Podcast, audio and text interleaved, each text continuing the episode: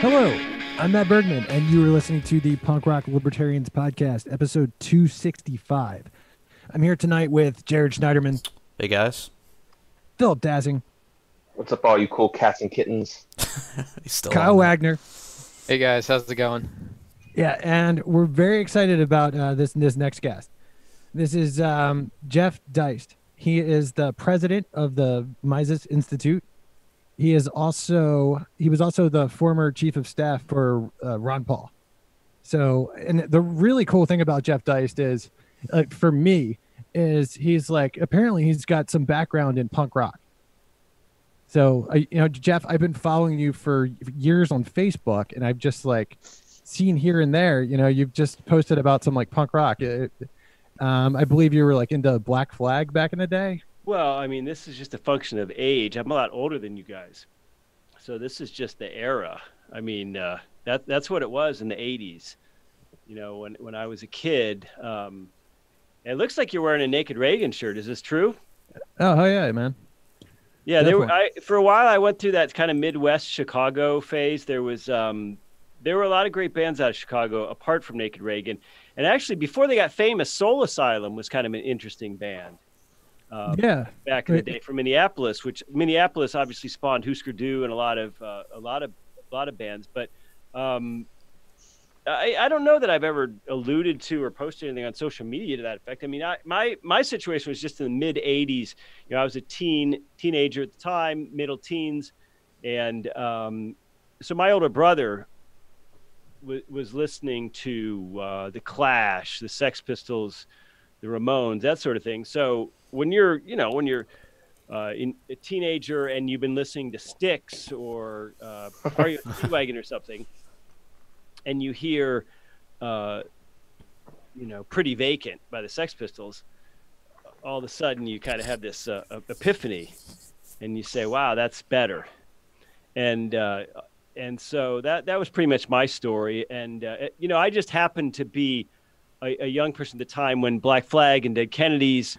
Uh, and and my probably my all-time favorite band TSOL were really just peaking in Southern California in the 1980s, and uh, in Orange County where, where I lived, there was a, a big scene that was sort of centered around Huntington Beach, uh, and silly as it sounds now, it, it, which and it was silly, and, but as silly as it sounds now, there was there was kind of this idea that Huntington Beach was uh, was very different from Hollywood and L.A. and that there was a competition. You know, this is the this is the typical thing that happens with we see this in libertarianism all the time, factions. Um, so this is the typical kind of mentality, and L.A. was where the Cathay de Grande was, and there were bands like X, and it was sort of um, fancier or more more big time. And in Orange County, uh, in places like the Cuckoo's Nest in Anaheim, it was well, you know, we have our own thing, and so um, you know, it was just it was just a place and time, um, and uh, but for me, for me, you know, my, my sort of time in that, I, it, once I was over, it was very much over, and I pretty much got away from music altogether. Didn't listen to anything, um, and you know, because of the crossover stuff that was happening at the time, bands like Anthrax and DRI uh, and Corrosion of Conformity, you know, metal and punk were were melding, at least for me. And so I'm I'm really don't listen to any music at all today. Haven't for many many years. Uh, if I were going to, it would probably be something pretty generic. Uh, you know, Megadeth, Motorhead, Metallica, something along those lines, and that would be about that. But uh, you know, music doesn't animate me the way it did when I was a kid. That's for sure. But it was a fun time, and uh, uh, you know, and I so every everybody thinks that the music when they were young and coming up is the best music, and everyone sort of stays frozen in time. And so boomers do this, and and Generation true. X, Generation X, my generation does it too. So it's not that I think th- the music of that time was so great. And frankly, some of it sounds pretty bad now. It didn't it didn't have a lot of staying power. You know, like say what you will, you can still listen to a Led Zeppelin song. Um, For sure. So a lot of Uh, it didn't have a lot of staying power but uh, you know the, the, my my thing is you know somewhere probably late 80s to early 90s i just stopped listening to anything new so i'm so as a result i have no sense of you know, you know, uh, nu metal or uh, that sort of thing. I'm just, I I just don't have any anything to judge it by. Yeah. So, uh, two questions: How old are you, and also what years were you going to punk shows? Um, I just turned 53, so I was going from like 80, 85 to 90, you know, sort of in there. Nice. Wow. Yeah. So, uh, um, I also saw a picture recently of you playing guitar in a band. Yeah, this is this same period, long time ago. Yeah. So, like, what kind of band was this?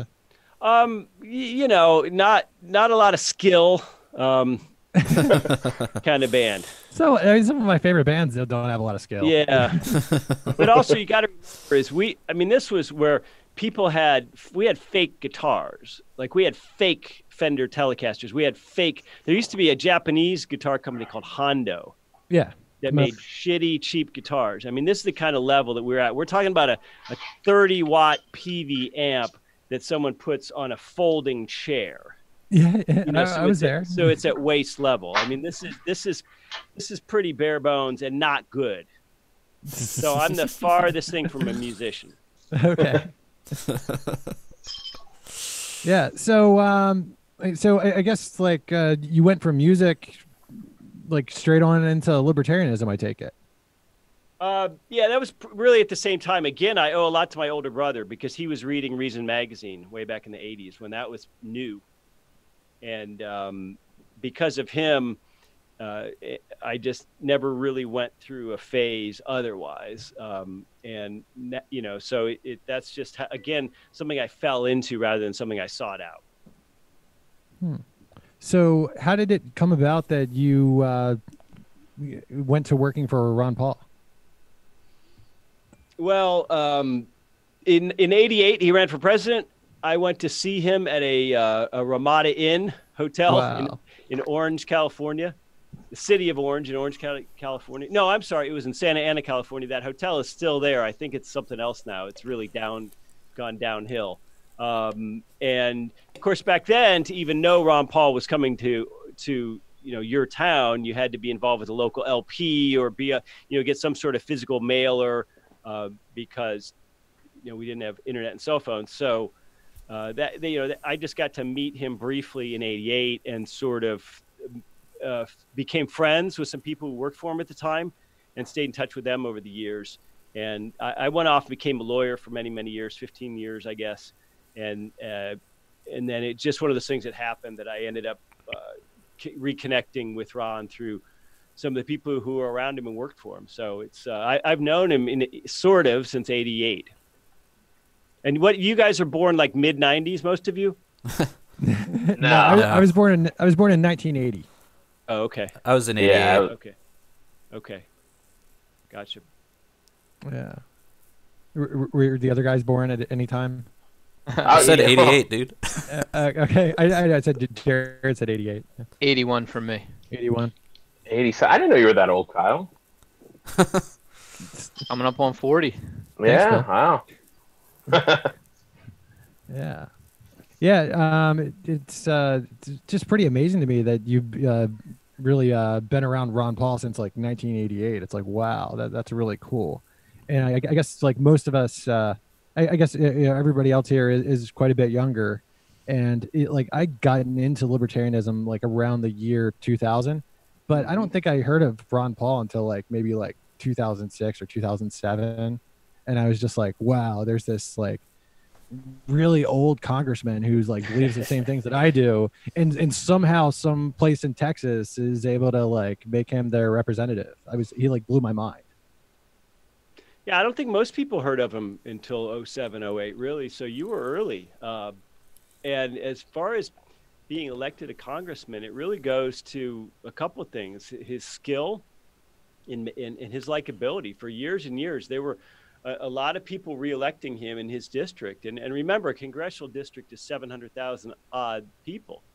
Uh, and so his opponents were never able to paint him as the radical or the extremists that they that they thought he was, and that he is relative to them. Um, and, but the the reason for that is because he was a medical doctor, because he had a family and a bunch of kids, because he had always comported himself uh, in a dignified manner in his personal life. He'd always been um, uh, well respected as a doctor. Delivered uh, four thousand babies throughout his district. So think how many times uh, he went out at three in the morning in rural South Texas uh, to some hospital somewhere to deliver a baby in his car. You know, so yeah. it, so that was that was it was awfully hard for them to overcome that. And uh, a lot of libertarian-ish, whether they're LP or not, a lot of candidates just don't didn't have that. Uh, you know, the name ID from being a, a, an OBGYN and um, and otherwise. But what a lot of people don't, don't know is that he was in Congress in the 1970s, uh, mid mid 70s to early 80s, and then left, went back to being a doctor. But when he decided to come back, he ran in 1996, and at the time, uh, George W. Bush was governor of Texas. Karl Rove was in the Texas State House as I think the governor's chief of staff at the time, and uh, Newt Gingrich was the Speaker of the House in Congress, and so they didn't want Ron back. They didn't want him in Congress. So what they did was they went down to his district, and they talked to the Democrat, uh, a guy named Greg Laughlin, who held the seat, and they got him to switch parties.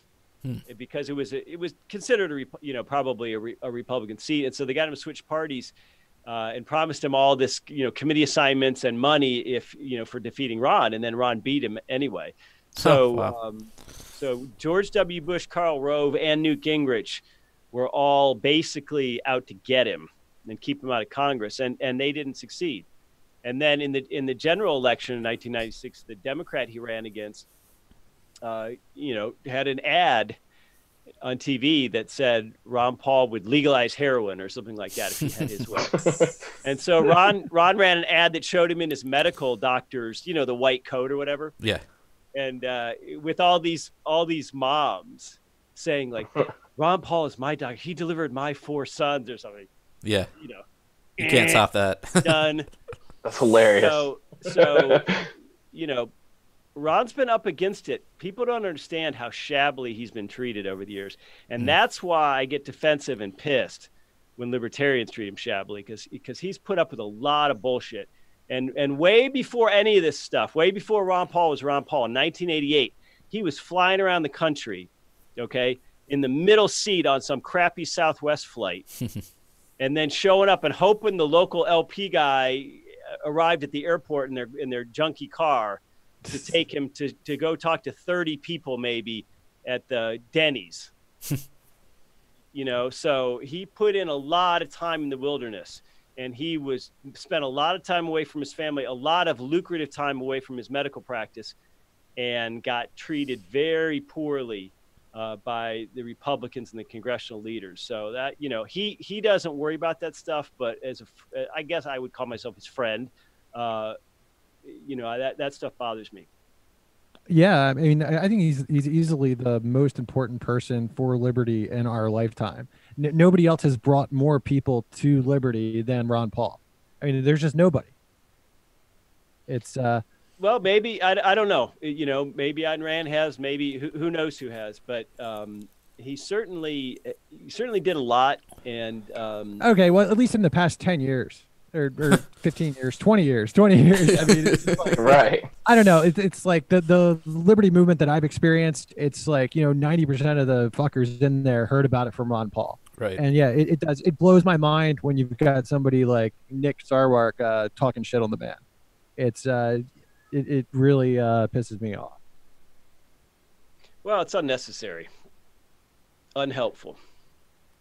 Yeah, well, I mean, it's right. it's anti it's anti-libertarian, and he's like the, the supposed to be the head of the Libertarian Party, right. and uh, you know, just you know, it's not a libertarian thing to do. I mean, even if he didn't like the guy, it's like there's probably a list of hundred people before him that that you could be talking about that are that are doing far worse things in the world. Um, to to spend so much time focusing on one of the great champions of liberty just seems really really confusing, actually.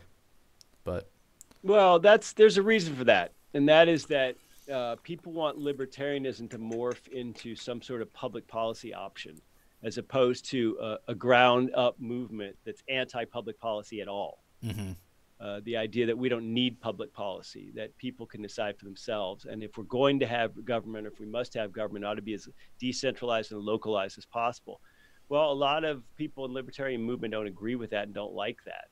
And they want to turn it into what I would consider a self actualization movement. Uh, in other words, um, for me, libertarian is an adjective, it's not a noun. In other words, you guys should be libertarian punk rock or punk rock liberty so the, the goal is liberty. yeah, that's our Twitter handle. right. We all want political liberty, regard regardless of who, of who we are. We all want political liberty. We see that as a baseline for having a humane society and for giving us all as individuals the best opportunity to flourish. And that's fine. That's great. There's nothing wrong with that. And it's proven uh, throughout the 20th century that that uh, more laissez-faire governments produce far infinitely better results for the for their citizens. So from a purely utilitarian uh, or consequentialist stance, this is this is obvious. But but you know beyond that, we I think libertarianism in the United States especially has morphed into a feel good sort of self help thing, and it's all about self actualization. That you you ought to, you just need to be free not not in so much in the political sense, but in the cosmic sense or in the psychic sense that you ought to be free from all these hangups. You ought to be free from other people judging you. You ought to be free from um, having bills, having a landlord. You ought to be free from hierarchy. You shouldn't have to have a boss. You shouldn't have to uh, show any respect to your parents, or you know, you should you should never have anything in your life as silly as religion. That's for irrational, you know, dopes. You know, and and so what this what this you put this in a blender, and what it sounds like is a self-actualization movement. Now, mm. it, it, it is true that political liberty does create the, the best environment for self-actualization. I don't dispute that. But but being a libertarian or being a good libertarian or being more or less libertarian is not the goal. I, I you know the, the goal is to get political liberty and then we can all go be whatever we want to be.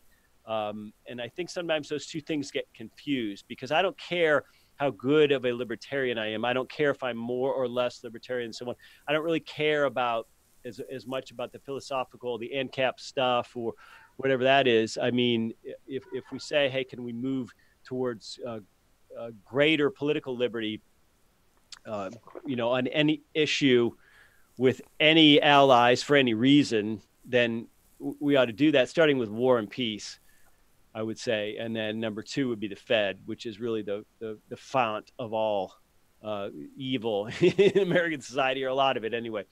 Yeah. But um, I, I think I think being libertarian is not a goal. Political liberty is a goal, and I think it's the the former creates a lot of the factionalism. Mm-hmm. So is that sort of the thick versus thin libertarian argument in there? Well, I think it's related. Uh, I think that's certainly bound up in it, and and you know a lot of look people on the right think libertarians left wing, people on the left think libertarians right wing. I, I get that. Yeah, but that's how we're wired, and and I understand that, but I think make we've made a fetish out of trying to be hoity-toity and say, well, we're neither left nor right. Okay, you know that like this is like you're supposed to get a merit badge or something for that. well, I mean, some people have, but then some people talk about libertarianism like it's it's pretty extreme right, and other people talk about it like it's pretty extreme left. Yeah, I mean, the the the, the cultural power in our world is is left wing. It just is. Um, corporations, government, uh, media, entertainment, sports. It, it, just is. I mean, if, if you want to be a, a radical nonconformist today and you're 20, you, you, you have to like go be a Mormon and have seven kids. Okay.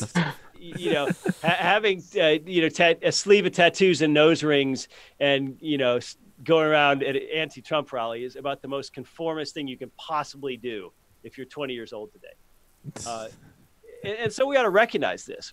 And I, I feel like uh, Libertarianism Inc. has said, well, we all have to adopt a set of left cultural precepts. And a lot of those precepts I personally reject for myself.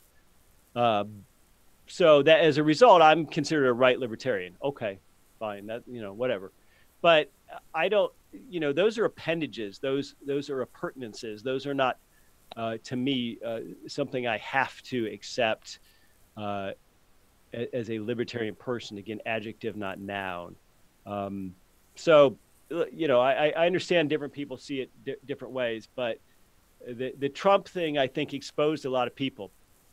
I mean, you had millions and millions of Americans who didn't want to vote for Hillary, but who also didn't think, you know, Jeb Bush or uh, uh, or you know John Kasich were the the next uh, second coming. Okay, there's nothing wrong with those people. As a matter of fact, there's a lot of them in the state where I live, of Alabama, which I'm sure the anti-Trump people think is some deep red uh, Trump stronghold. It's anything but. I hmm. think people here would have preferred to vote for Ted Cruz or Mike Huckabee or someone like that.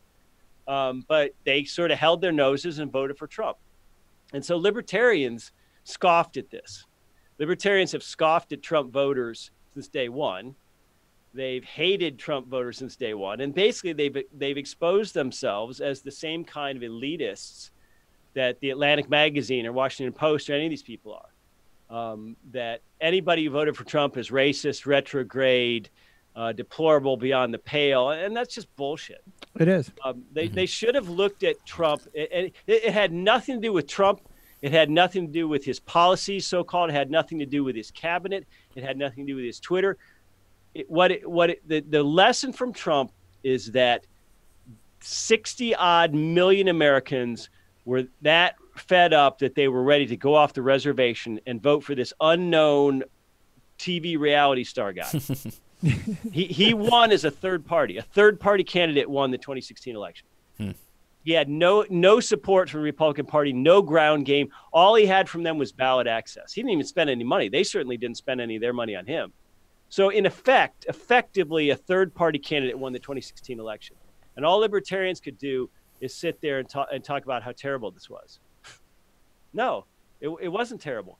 It was a crack in the foundation, and and they were too caught up in you know uh, hatred of rural and red state people to see that, and that irritates me.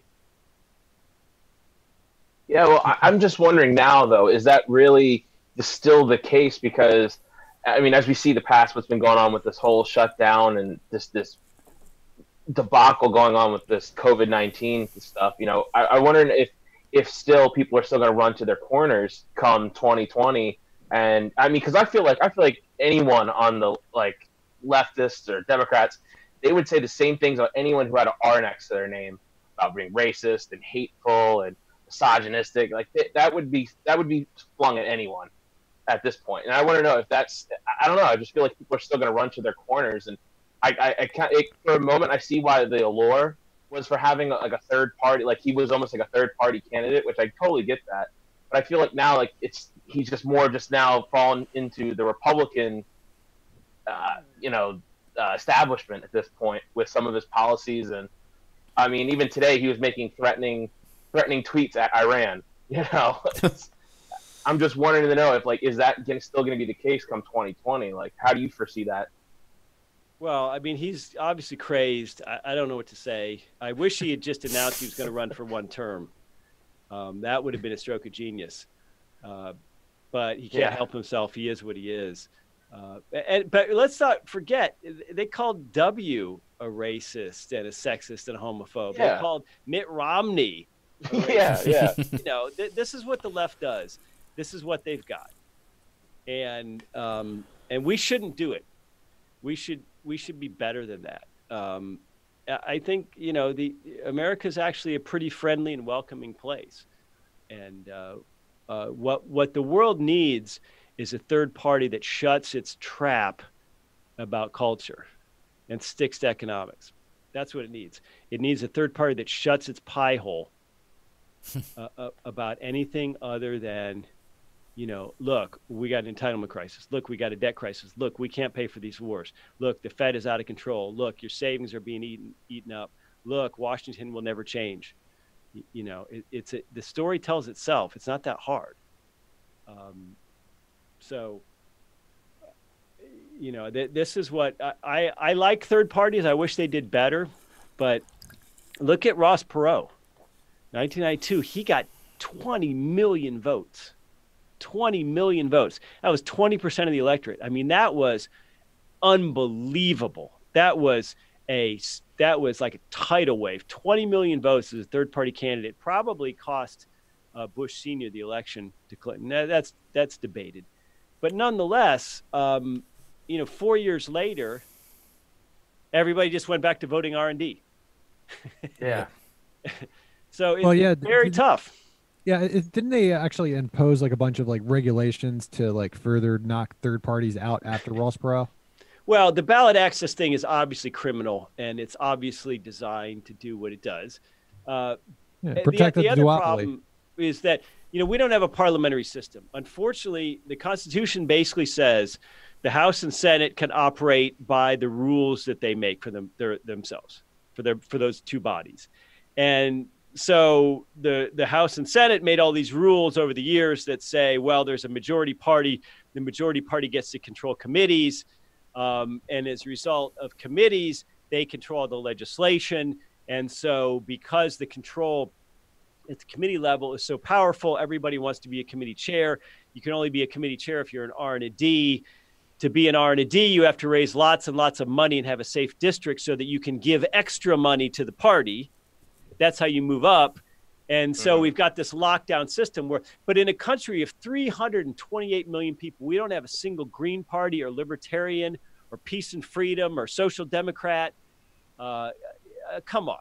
In a country as diverse as this, I mean, in a sense, and Henry Hazlitt actually wrote a book about this, a, a little known book, but in a sense, I think a parliamentary system would be better for libertarians because at least we could have, you know, five or 10% of Congress, let's say. Right.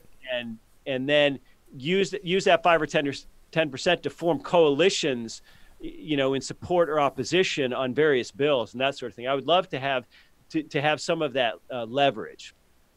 So I, I got to ask Jeff, um, with uh, the creation of the Mises Caucus, have you registered libertarian yet, or no, no, no? not not a voter. Yeah, not a um, voter. Um, it doesn't surprise me. No, I am no, I'm not going to join a party that hates the Mises Institute and hates Ron Paul. Fuck that. Oh, so um, I, I, guess the well, the Mises Caucus. I guess they're trying to like join it and change it from within. Do you think there's uh there's no fruit in that situation? I don't know. I I know Michael Heise. I like him. He's a great guy. Yeah, we, we do too. He's been on the podcast a couple times. Yeah, I'm I'm the Maryland coordinator for the Mises Caucus, so that's what we're trying to do, Jeff. We're trying to trying to get the party to focus on what really matters. Good. That's, yeah. that's the only thing we can do right now. Yeah. So, uh, coming on, um, you've been wonderful, and we'd love to have you on again sometime. Um, yeah. You, you, yeah. Yeah. Sorry for that f bomb. No, oh, that's no, that's typical. Okay. it's okay. Yeah. It's okay. Like man. we said, if you didn't say the f bomb, we would have cut you off sooner. Hey, look, if, if, if you, I'll tell you what, we have these really sweet new, brand new Mises Institute hoodies. They look nice. From Under Armour. Okay, they got the little Under Armour thing. They got it just says Mises Institute. It's got the little crest on the sleeve, by the way. Um, I guess these are cold gear, so some of you are still in states that are cold. Uh, so I'll tell you what, hit hit me up on Twitter at Jeff Deist, and the first person to message me, um, I'll tell you what, with the with the name of the intro song on the Human Action Podcast, we'll get one of these bad boys sent to them gratis. So how's that? Awesome. Uh, sounds good. Sounds awesome. Are you guys? Awesome. Are the are the hosts of this podcast exempted from this contest? Um, well, I, probably, I would think so. All right. So at any rate, at yeah. any rate, well, I listen. I listen. Be to that hard podcast. to figure out. It's, it's Phil's an actual listener. Phil, yeah, not a famous doesn't song, have like a five XL hoodie, anyways, Phil. Uh, hey, we got no, no, no, no. I can tell we got some. We got up to double XL on this, and it actually runs pretty big. It's a, it's a great, great hoodie, and uh, we we're really people are really loving them because it's got the it's a real got a real Under Armour feel as opposed to like a corporate gift feel, if you know what I mean. Nice. Sure. Yeah, they yeah. look good. Yeah. Cool. Well, thanks, Jeff. Uh, All right. Yeah. Thank cool. you guys. I appreciate it. Yeah, yeah you take care. We, we appreciate it, man. All right. Take care. Yep. So, guys, um, I guess now we are on to uh, Corona. On to Corona. On to Corona. Uh, that fast? We're not gonna we're not gonna pause. There's gonna be no transition. Th- th- There's going to be no. I don't. Uh, I don't know. What, what, I got some things to talk We have about. we have we have watchers, bro. yeah. We've got 15 people on. We don't want to lose them. Uh, okay. All right. Uh, so, what do you want to say, Phil? No, I just said a lot of people shitting on uh, Jeff in the comments and Ron Paul apparently too. It's not Actually, a no, lot. it's It's one, one. dude. It's one guy. Yeah, it's one. A lot of people. Phil, why are you trying to blow this shit up, dude? Phil's Well, I trying mean, to- we do have like Phil's trying we to like fluff this, 160 dude. Well, he, we he pointed out he pointed out the and he pointed out the uh, blood and soil thing, which we all know about. And then so he pointed terrible. out another thing, which I don't see really anything wrong, but apparently at some point Jeff said uh, Kaepernick's sin is not ignoring the state's anthem; it's repeating the abject lie that America is deeply racist. I don't see anything wrong with that statement. right, me neither. I mean, does are there people in America that are racist? Sure. Are there institutions that are that are racist? Yeah, but I mean, are we defining America by the government? Are we defining America by like the shittiest people in America? Are we defining, you know, America as uh, Karl Hess would define them as, you know, the people, the land, the um, you know, like like like a culture. Yeah, the culture. And I don't, you know, I don't, I don't buy that it's deeply racist. No, Ka- Kaepernick's uh, not problem isn't with America as a whole. It's, it's specifically with the police and their treatment of uh, black people. I, I think, yeah, I mean that is what he he built his thing around. Oh, and, Uh, and Betsy, Betsy Ross too. So you're saying that he's never said this, Kyle? I don't think anyone's saying that. No, I mean, uh, Cap. I'm just saying Kaepernick's whole platform is is mostly focused on police brutality. It's not just uh on overall generic cultural racism. I mean, maybe he loops that in, but his primary gripe is with the the way the police treat um, black people, and um, you know, I I don't. Uh, in- there's certainly been cases where you could say, well, he has a point. A lot of times, I think the cases they choose as examples don't make a lot of sense, like the Zimmerman case, because Zimmerman was not a police officer. He was an overzealous community watch guy, Right. you know, and they, they act like he was an officer. He, he was not an officer, Yeah. you know, he was a, a civilian. So that you, you can't throw that into your police brutality case when that particular case was not a police officer. But there's other times where the police have overreacted and killed, shot and killed uh, black people. In you know they've shot them in the backs, and so there there have been uh, examples where they were in the wrong.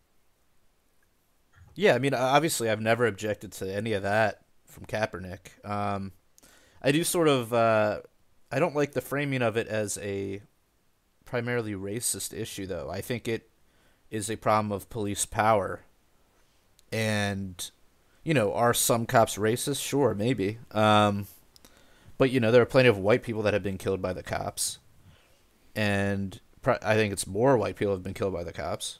There's also more Yeah, white people in the country. Yeah. But, like, okay, well, that's where beyond BLM falls flat for me. It's like they just don't have the inability to like, like they never they never got on with the whole Bundy Ranch thing standoff. Like they never got on board. They were never like, yeah, dude, fuck the cops, and you uh, know, and instead they actually there was actually a story where the person was criticizing because they were like abolished the or something like fuck the BLM, and so the Black Lives Matter got all really pissed off about it.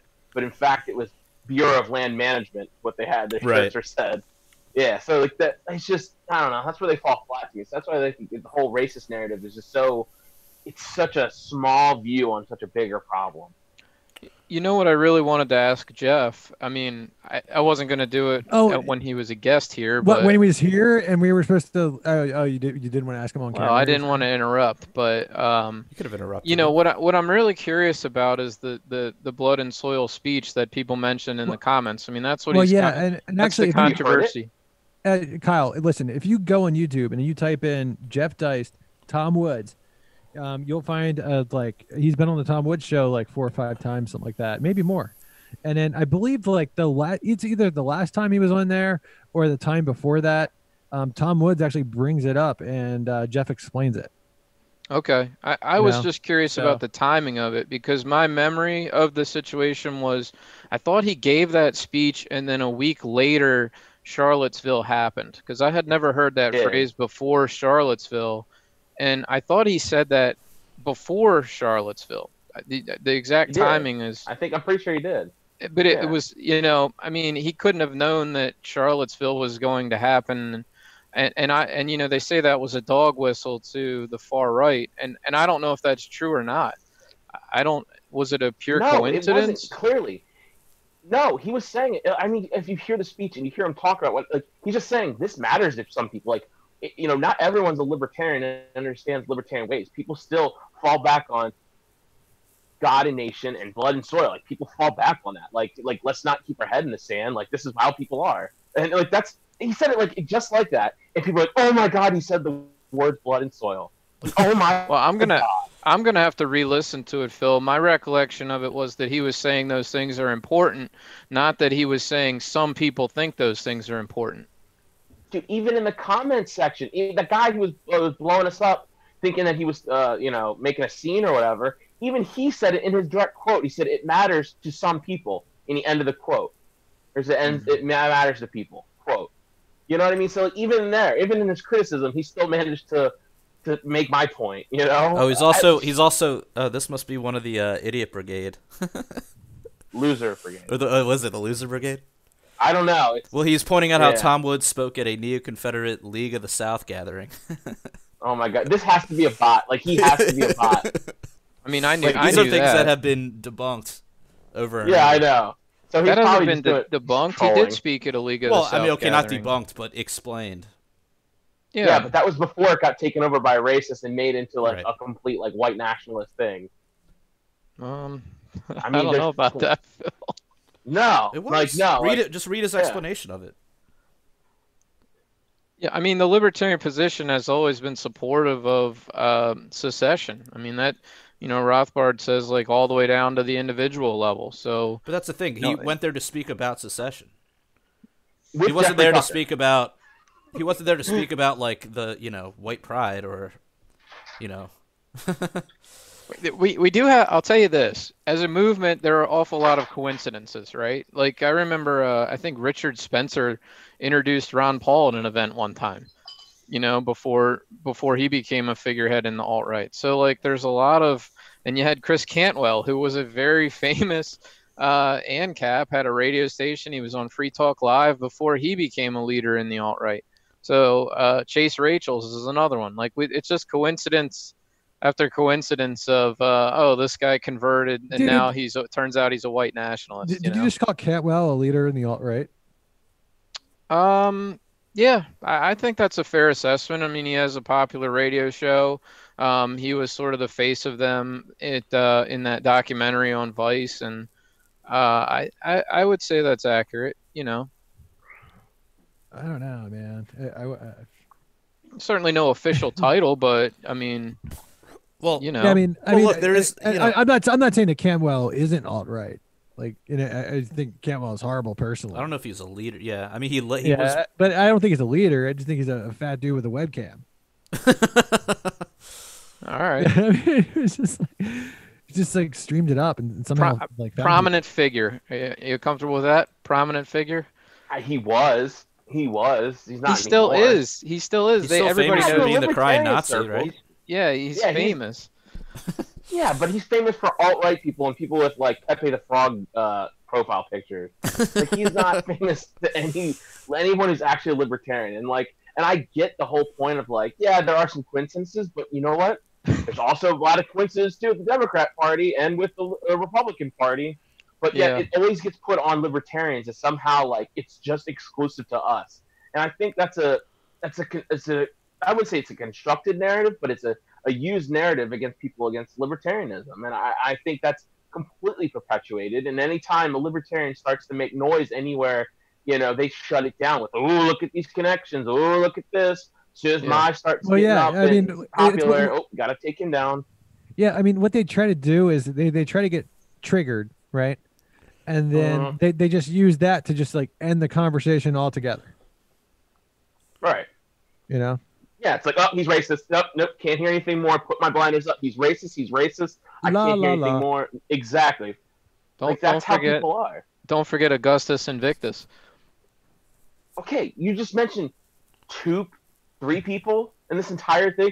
Okay, there was literally a Ku Klux Klan member was freaking into the Senate as a like as what in the year 2000, like he was a Democrat. But oh, we dismissed that. No one talks about that except for just a bunch of, you know, uh, Republicans like types, you know, who mentioned that.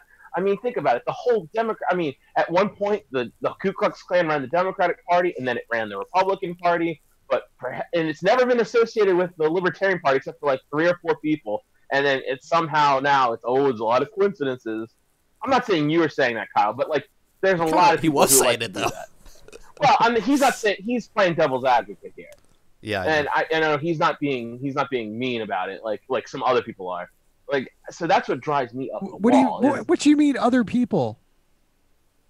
black people Oh no, wow. no, that was no what do you horrible. think I mean what do you think I mean come on I don't know, man. I was just fucking with you. sounds I- like it but Did I- you guys just- Did you guys catch uh, Jeff's statement there? He was like, "What we need is a political party that ignores cultural issues and exclusively focuses on economics." You know, I, I wanted to ask him what he thought the libertarian political strategy should be. Um, I think the LP alone is having enough trouble. I don't know that there's room for a fourth party, but you know, he's welcome to try. I, I'm just curious. You know, we have the GOP strategy, the LP strategy, the Free State Project strategy uh, and then I guess the the no voting, do nothing strategy, and maybe and maybe another one would be form a new party. And it sounded like he favors forming a new party that's exclusively focused on spending and debt. well I mean the Libertarian Party can be that and say hey at the same time be like yes that's our main focus because this is the the biggest issues that's going on in this world right now is the war and economics but you know at the same time it doesn't matter if, if you know if you're in a, a relationship when you have three wives or you're gay or straight or what you identify as like that's whatever because as long as you're not forcing on other people it's fine. But we need to focus and come together about people are dying people are being murdered and it's all being done with our dollars like that needs to be the focus. And then Well, the yeah, whole that's that's where I'm don't a fan of the. And obviously, he's going to say this because he's in the Mises Institute, but like, I don't know how successful a party that entirely focuses on economics is going to be. yeah I mean, people. Most because- people are not interested in that. Most people, you know, you got to be kind of a nerd. You got to be kind of like us, you know, and and get be interested in like economics and the Fed, like. You know, it, it, Well, it, you, it- you just named two economic things. Huh? That's what I'm saying. You have to be a nerd Okay. to be into that. Most people Uh, aren't nerds. Most people are not gonna. You're gonna start talking about that shit, and they're they're just gonna fucking go white. You know?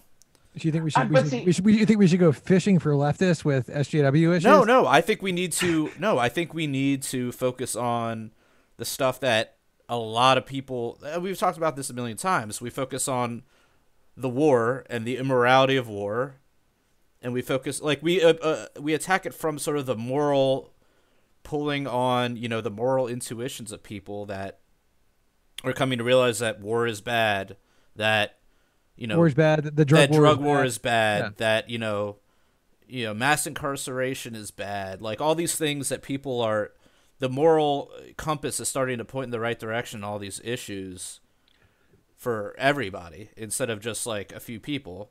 Um, those are the things that I think we need to sort of occupy ourselves with. I just, you know, I Maybe- appreciate there being the Mises No, Institute. I appreciate that, but I, you know, I don't think eh, for politics per se, and you know, we we could talk about the validity of all that, but I, I don't think like that's the strategy. I think the strategy is appeal to people's moral intuitions on things like war, drugs, etc. Excuse me, and see see where that gets you. I, I think so. I mean, you, you, the, when you talk about wars and then you talk about the drug war, that those are my like number one and number two issues.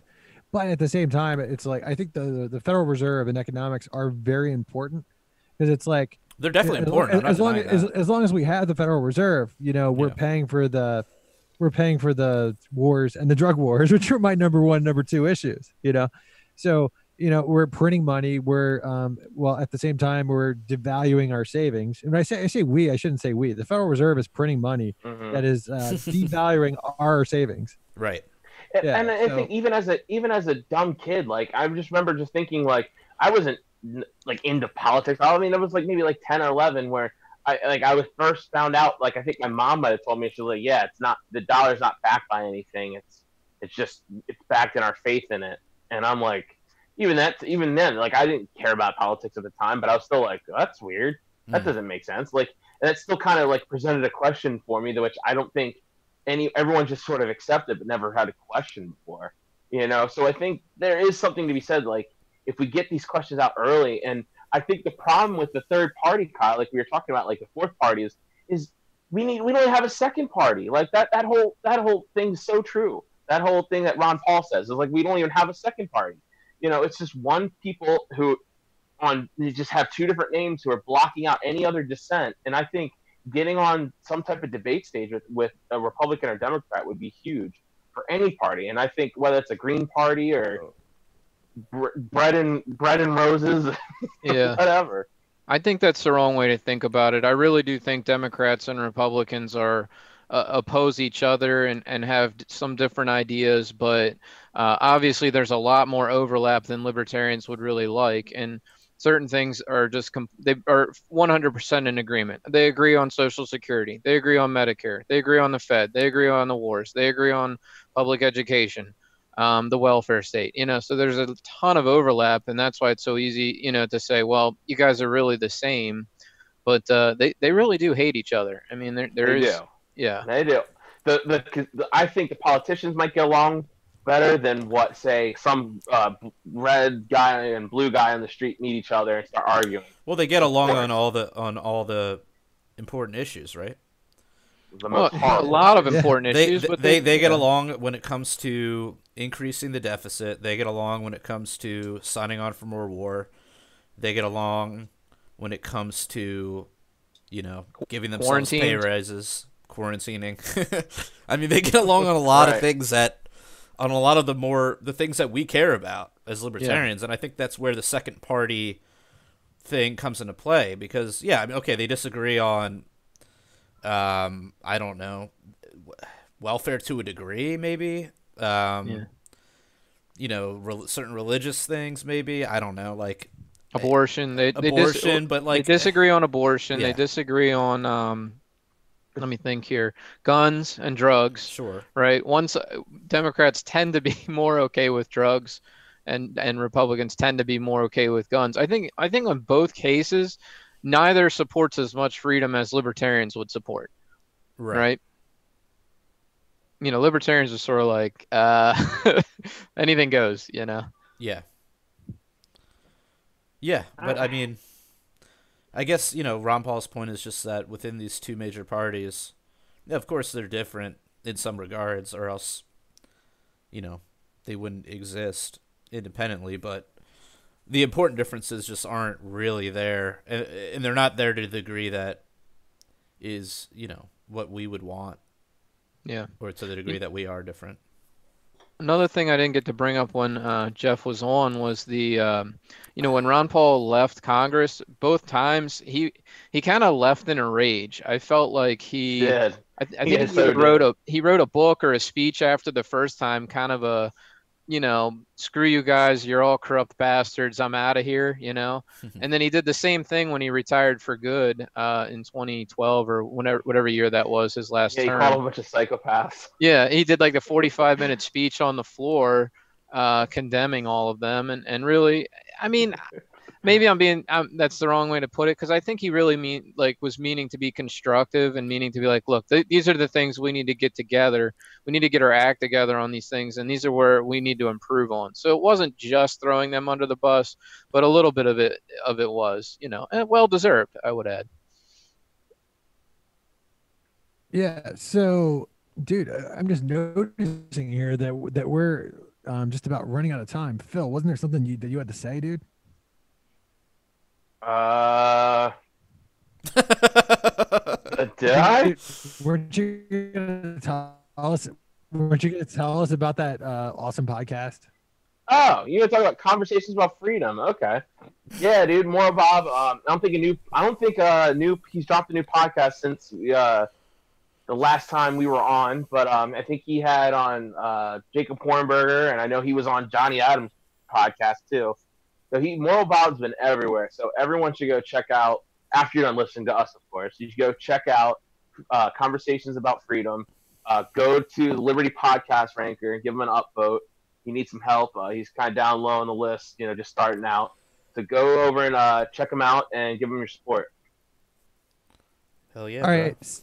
Okay, and yeah, I want to go over to after hours after this because there's like some stuff I, I want to say. So you guys are all free to do that? Yeah, I'm dude. down. I got Cool. another beer here. Awesome. Yeah. Yeah. Awesome. Cool. Yeah. So, um, if you want to follow us on over to the After Hours program, uh, hit us up at patreon.com forward slash punk rock libertarians and contribute a minimum of $1 per month. If you can contribute more, that's great. But if you could do uh, just $1 per month, that's majorly appreciated. And, uh, yeah, um, the After Hours, it really uh, helps keep us going, you know? So, uh, we, appreciate that. Um, we also have t-shirts over at libertariancountry.com. If you contribute, if you uh, type in the code PRO or the code PRO podcast, you'll re- receive a 10% discount. yeah, I'm sorry. I, I'm a little intoxicated. Until next time, live free. Poor guy.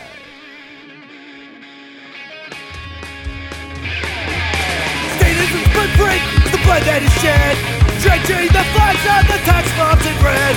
Wasn't by a few at the expense of the many. Soldiers and gods in a death machine. You can't justify killing by economic gain. For God, country, and democracy You can put freedom in gunpoint in a foreign land. We support the troops, then bring them home. I believe that you will do the best for you. And I believe that we have the power, have the power. I ain't a slave, and I know I'm a slave. We can make a break, break the power, break the power. Society individuals, nothing more than non-interference with natural rights adventurous person fully comprehends the non-aggression principle, the violence of the state becomes obsolete.